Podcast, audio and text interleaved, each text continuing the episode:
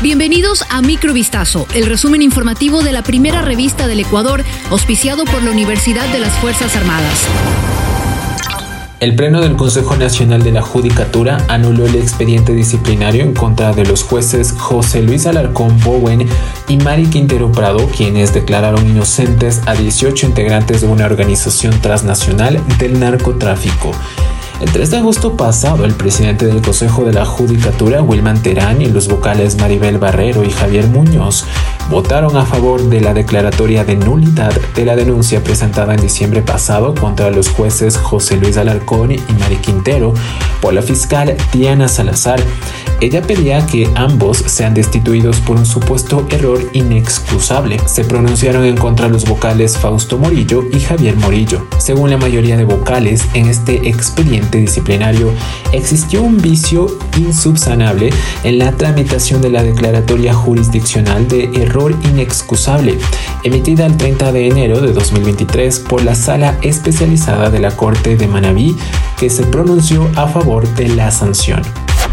Por medio de una exposición de indicadores económicos actualizados, el Banco Central informó que el riesgo país de Ecuador, sistema de puntaje que mide la probabilidad de que una nación no cumpla con sus obligaciones financieras, se redujo a mil setecientas cincuenta unidades. El decrecimiento del marcador, que influye en gran medida en el flujo de inversión extranjera, se registró tras la finalización de la primera vuelta electoral en la que ciudadanos votaron por un binomio presidencial a Asamblea y una respuesta sobre el referéndum para detener la explotación petrolera en el bloque cuarenta y tres I T T de Yasuní.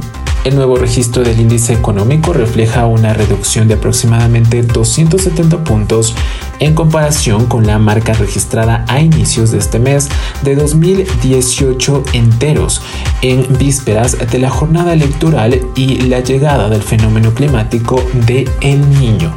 Entre los planes para combatir las masacres carcelarias que han dejado más de cuatrocientos treinta reclusos muertos desde dos mil veintiuno, el candidato presidencial Daniel Noboa propone crear prisiones en barcos. En caso de ganar las elecciones, uno de los principales ejes de su gobierno será la seguridad, ha manifestado el empresario de treinta y cinco años. Según el político, va a enfocarse en la seguridad en las fronteras, militarización y segmentación de los puertos, pero también ha planteado tener cárceles barcaza que se lleven a ochenta millas fuera de la costa a los criminales más peligrosos. Una agencia central de inteligencia con cooperación internacional. Las barcazas penitenciarias tendrían capacidad para trescientos o cuatrocientos reos y contarían con la asistencia de las Fuerzas Armadas que van a estar protegiéndolos, explicó Noboa. El asesinato del candidato presidencial Fernando Villavicencio no quedará impune, fue el anuncio que hizo el movimiento político Construye, que auspicia su candidatura en estas elecciones anticipadas. Según proyecciones basadas en el escrutinio realizado por el Consejo Nacional Electoral, Construye tendrá una de las bancadas más numerosas en la Asamblea Nacional, por detrás del correísmo, que se consolida como la primera fuerza. Mediante un comunicado emitido este martes veintidós de agosto, dos días después de los comicios, la organización política anunció las primeras acciones que llevará a cabo en el legislativo: conformar una comisión especial para investigar el asesinato de Villavicencio perpetrado el pasado nueve de agosto a la salida de un mitin en Quito. Será la prioridad en su bancada.